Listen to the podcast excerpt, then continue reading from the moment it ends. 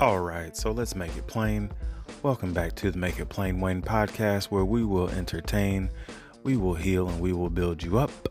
I am Wayne, and this is Elevated Friendship. So for today's topic, I just want to kind of get into it and kind of talk about it. I understand, and I I, I do hear everybody um, when they've talked about reparations for slavery, reparations for not being able to build cities after, you know, eighteen sixty-five, um, not being able to build wealth and, and build towns and build cities and, and, and, and have a name and have a claim in their forty acres and a mule. I understand wanting reparations for, you know, not being able to build a family, um, um, free of post-traumatic stress syndrome, free of having someone else's name, free of having the stench of tobacco or cotton, um, you know, still in your rear view. Like, I really do get it. But for me, I'm a little bit different. Um, I, I, I kind of look at this just as myself. I'm going to be a little bit selfish. Um, so when it comes to reparations, um, for me, the way I kind of approach it and look at it is kind of just three things. Um, first, this this is just what I would ask. Would be an apology, um, an explanation, and then friendship. And so this is what I mean when I say that. It's uh, good Lord. I mean, it's twenty twenty.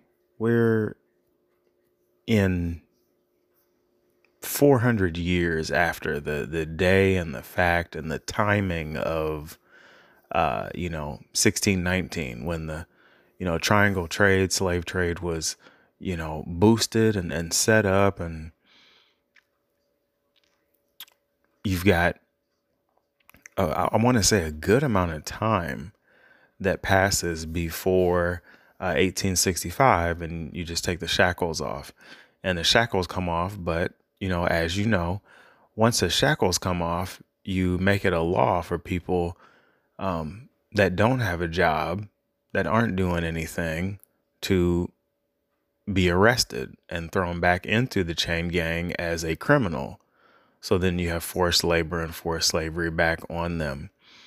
Um, you take that all the way through the Jim Crow era and get all the way, you know, I want to say down to um, the time before my parents were born, and you have segregation. And this is, for some odd reason, where a line is literally drawn on the back half of the store, uh, with two faucets next to each other, and it is labeled white only, black only. So the need for that, I really don't understand. Um, when you, you know, actually understand how many black people there are, you know, as, as a line that fluctuates between thirteen and fifteen percent, I can kind of assume that that water fountain, that water faucet, if it's being used for twelve hours out of that day, there's only going to be one hour total when black people would be using it. So, um, you get through Jim Crow era, you get through segregation, you get through, uh, you know, what seemed to be a, a pretty nice time. And then you have the war on drugs, which was, you know, secretly and, and in many ways a war on the black community, um, with factories and industry jobs moving away from, you know, what we called a regular neighborhood meant, you know, having to travel and, and look for jobs that weren't in the community anymore. And it was, it was known and easily understood that, you know, up until, I want to say, um, the late seventies and eighties, you could work, eat, live, and retire in your community without a college degree. And then also at the same time, you have uh, the poverty rates and single mothers um, were only, uh, I say, like twenty to twenty-five percent of the black community, there were only twenty to twenty-five percent um, of the black community had single mothers. And then you, you know, get up into the eighties, you know, not just years later, you kick the man out of the home, you get that welfare check, you get all this stuff. And now the single mother is eighty percent and seventy-five percent of the black population. So you've got a lot going on there. And then when each president during that time in the eighties and nineties and present day is tough on crime, that means they're going to be tough on black people. So I, I, I had to sit and think. I'm like, really? It's it's not really reparations that I want. I who doesn't want money? But then you sit and think. It's like, wait. Instead of just throwing a whole bunch of money at the problem, which I'm sure works in all marriages and all relationships, just throw more money at the problem. What about just an apology? Just a, hey, this was wrong. We were wrong. I was wrong. And we've taken the time to do the history and really understand economically what and how and when and where you have been in this country, in each level and each stage of it. Now that we understand what you've been through, and now that we understand what you're going through, I apologize. I've seen Roots. I've seen the thirteenth. I've seen and understand Harriet Tubman. I've seen and understand what happened to Martin Luther King. I've seen now and, and, and understand um, the new Roots, the new Birth of a Nation, um, these movies and shows that have been around forever that have just been ignored for so long. So yeah,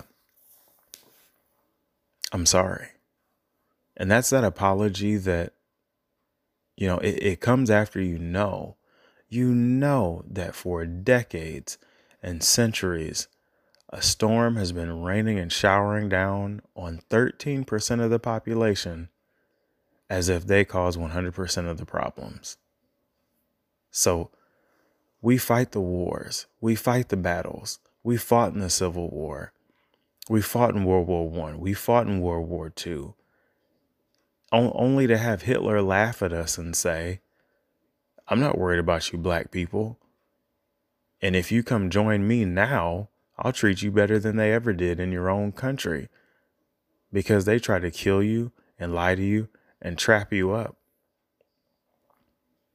Just come join us. We'll at least treat you like real human beings. It's like when that's coming from your enemy, God, who really is your friend? You know, I mean, it could be a, a mind, mind trick, mind persuasion, but it's like, what about an apology? I mean, it was bad. It was horrible. But not acknowledging it and not apologizing for it, it just makes the pain a little bit worse.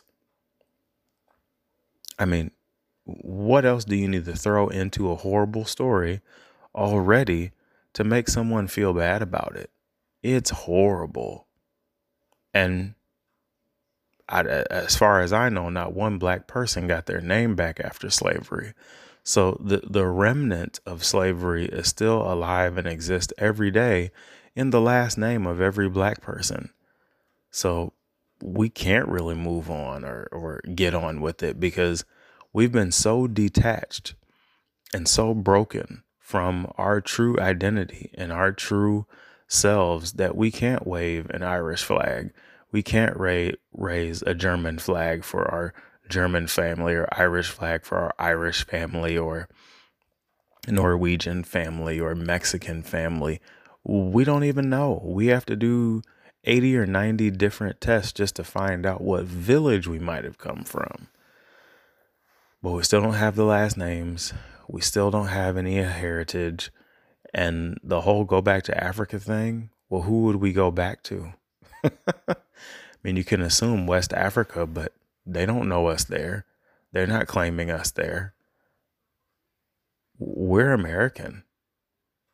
Whether people realize it or not, we buy the blue jeans, we buy the Hanes, we eat the potato chips, we eat the American pie, we play baseball, we play football, we play basketball. Yes, we are athletic. Yes, we are entertainers.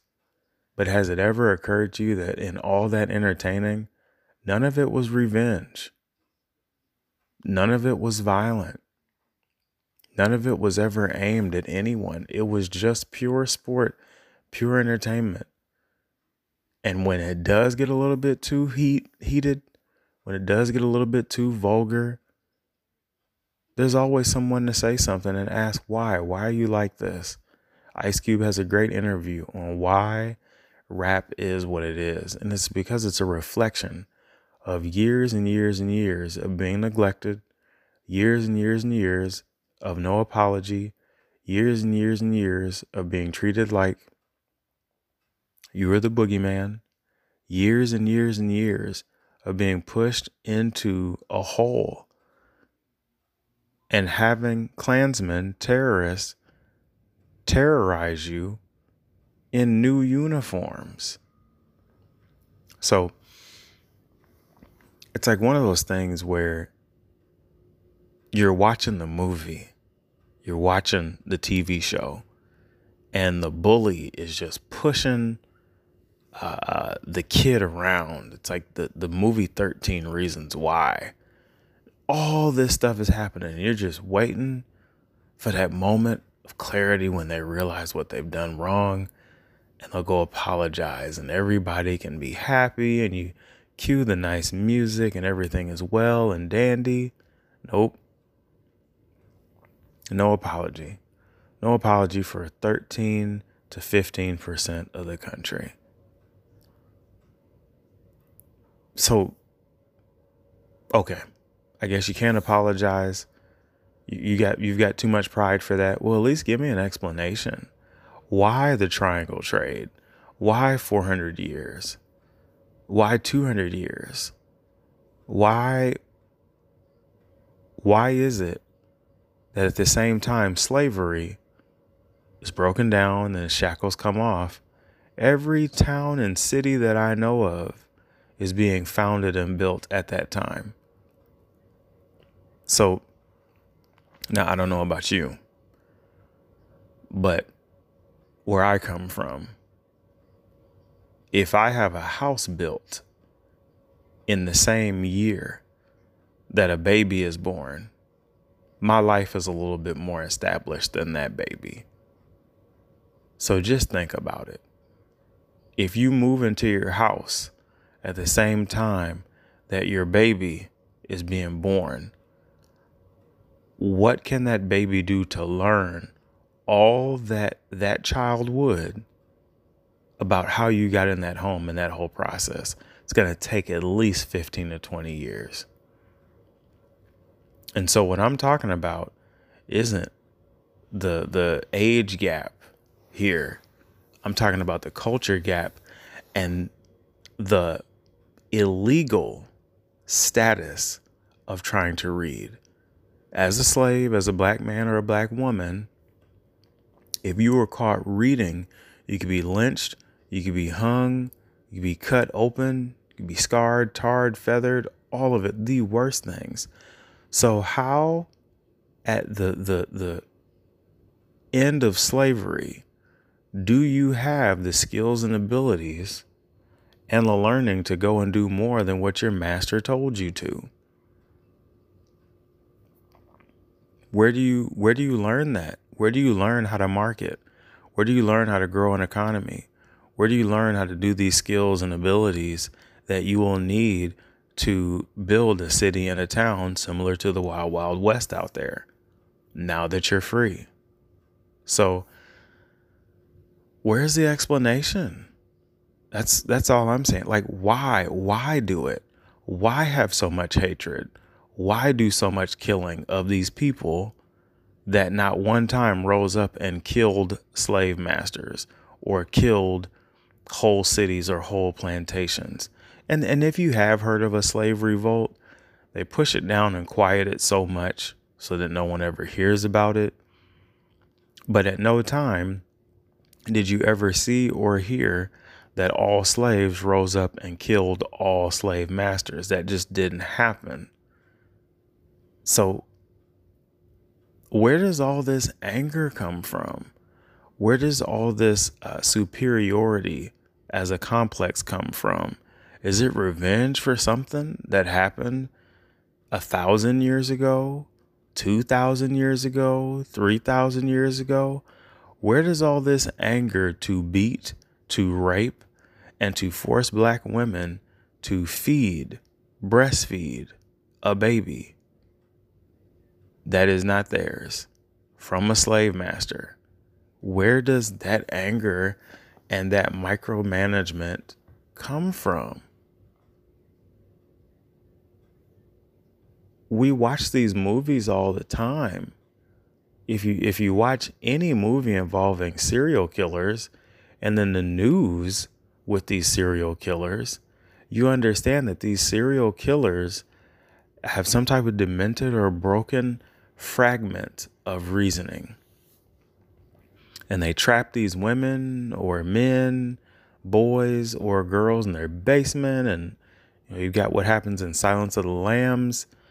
You've got all these serial killers, and the F B I studies them and searches and hunts them because they're the only people that can get their mind to bend into that type of, uh, of a framework and thought to be crazy. But that's my question. We have to study serial killers. Where's the explanation on slavery and, and the, the cruelty and the anger and all of the, the behaviors that came from Klansmen, K K K, and the racism that didn't just happen on the plantation, but went from eighteen sixty-five all the way to nineteen sixty-five. I mean, we're going all the way up to segregation. And why segregation? What is segregation? Like, what's the point? If we're free, let's just be free. Let's just be out and about, laughing, joking, high five. Why not? What is it in segregation that keeps you safe from thirteen to fifteen percent of the population that does not have the police department behind them, that does not have the army behind them, that does not have the political parties that be behind them? thirteen to fifteen percent of your body is maybe your arm or your leg in, in a, in a portion. So it's, it's like, wh- where's the explanation? Like, why, why the slave trade? Why the plantations? Why the Jim Crow era? Why start teaching psychology on how to break a people down and turn them against each other, and, and then find ways to make them hate themselves and value you and mentally lock them up like a, a like a almost hundred year period of Get Out? So no, no apology, no explanation, no friendship. I mean, this, this should be the easiest. I want to say the easiest part. If you've had the apology, you have the explanation. It was just greed. That's really what racism comes from, is laziness and greed. Then it's easy to have the friendship. You, you don't need... You don't need reparations if you've got an apology, an explanation, and a friendship. Mark my words. Who that is a friend of yours is asking you for money if they've had a quality relationship from you. I, I just think about my friends and I and the relationships and the love that we have. Money is so rarely mentioned between us. It's, it might be something that we talk about working toward or what we can do to get more of it, But because of our friendship, we can invest time and energy into each other that will always come back to us as value. And then when it comes to money, we know how to get money from other places and other people. But a friendship, oh, a friendship is a trust and a bond that goes so much further than money. So that's what kind of, it, it really hit me up. It really hit me kind of hard. I'm like, wow, you don't need reparations if you've had an apology, if you've had an explanation, and you have friendship now. And that's the one thing I feel like is completely missing in this country, is the friendship. Why can't we be friends? It's just like the song. Why can't we be friends? And I'm just going to say this. I'm going to speak for a lot of people when I say this, and I'm going to be wrong for some of them.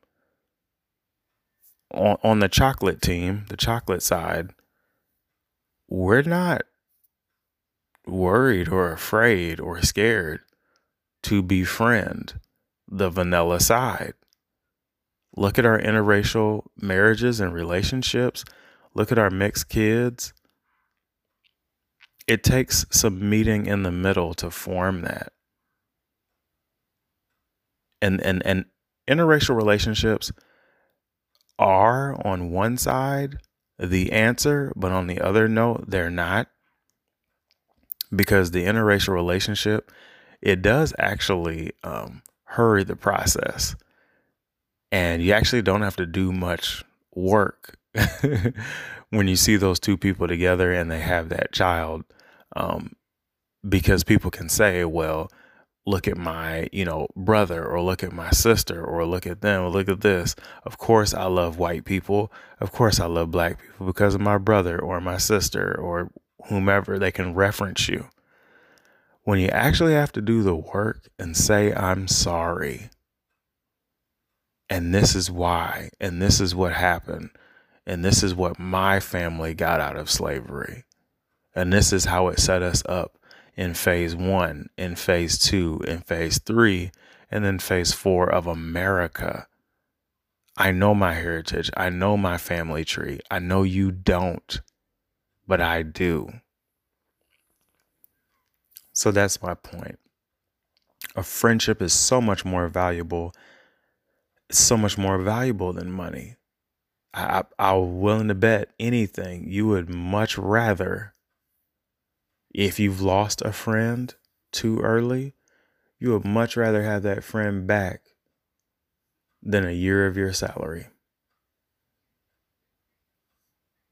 And this is why we cry so hard at funerals when we lose a loved one, because we're not just losing the person um, that y- that we were conveniently talking to. We're not losing the convenience of being able to talk to them. We're losing the friendship, the bond in that relationship. So, all right, you all, I think I've talked enough. That's kind of my view on reparations. Um, there's, there's so much that's been taken from black people, not just in present day, but in the past, to completely disconnect us from family, from heritage, from rooting and knowing who we are, to the point where we just, like, how could you even go back to Africa? Where would you go? And then by somebody saying, go back to Africa, that proves that we were taken from there. So how do you go back to somewhere you weren't taken from? I wasn't born there. I don't even know anybody there. So how do I go back to a place that I don't know, I wasn't born in, and I don't know anybody? That's actually more foreign and more scary than than anything that we're, we've talked about uh, before. So, yeah. There's a lot, a lot, a lot stacked into reparations. And although that money is a great thing, I just want you to think, which would you rather have back? the last person you lost and last person you visited at a funeral, or three hundred thousand dollars? I'll tell you what, I lost three people during COVID that I could not see. And then the grandparents that lived nearest to me, that were closest to me, and, and, and the most active in my life, I lost them while trying to pursue money, while trying to pursue a job. You don't get that time back. You can always go ahead and make more money, but you'll never get people back. And that's that friendship, that bond, that love that we crave so much. That is what we need, not reparations. And that's just my opinion. I'm happy to be wrong. I'm happy to be proven wrong. If you want to show me how economically that money can do great things and people will know what to do with it, great. But this is just my feeling. There is no value that you can put on quality relationships and quality friendships, because a friend will ride, ride with you all the way through. A friend will take the time to understand you. A friend won't stab you in the back.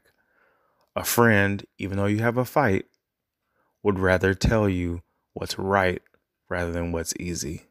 That's a friend. Friend will be there with you when you get married. Friend will be there with you outside waiting when your baby's born, or calling you immediately on the phone, if not that night, the next day. True friendship manifests in so many great, great, great ways. Advice, financial advice, home building information, so many great things. So, apologies, explanations, friendships. That's what we need. All right. I've got plenty, plenty, plenty, plenty, plenty more, but I'm going to stop there. I love you all. I hope you love me back. I'll see you soon.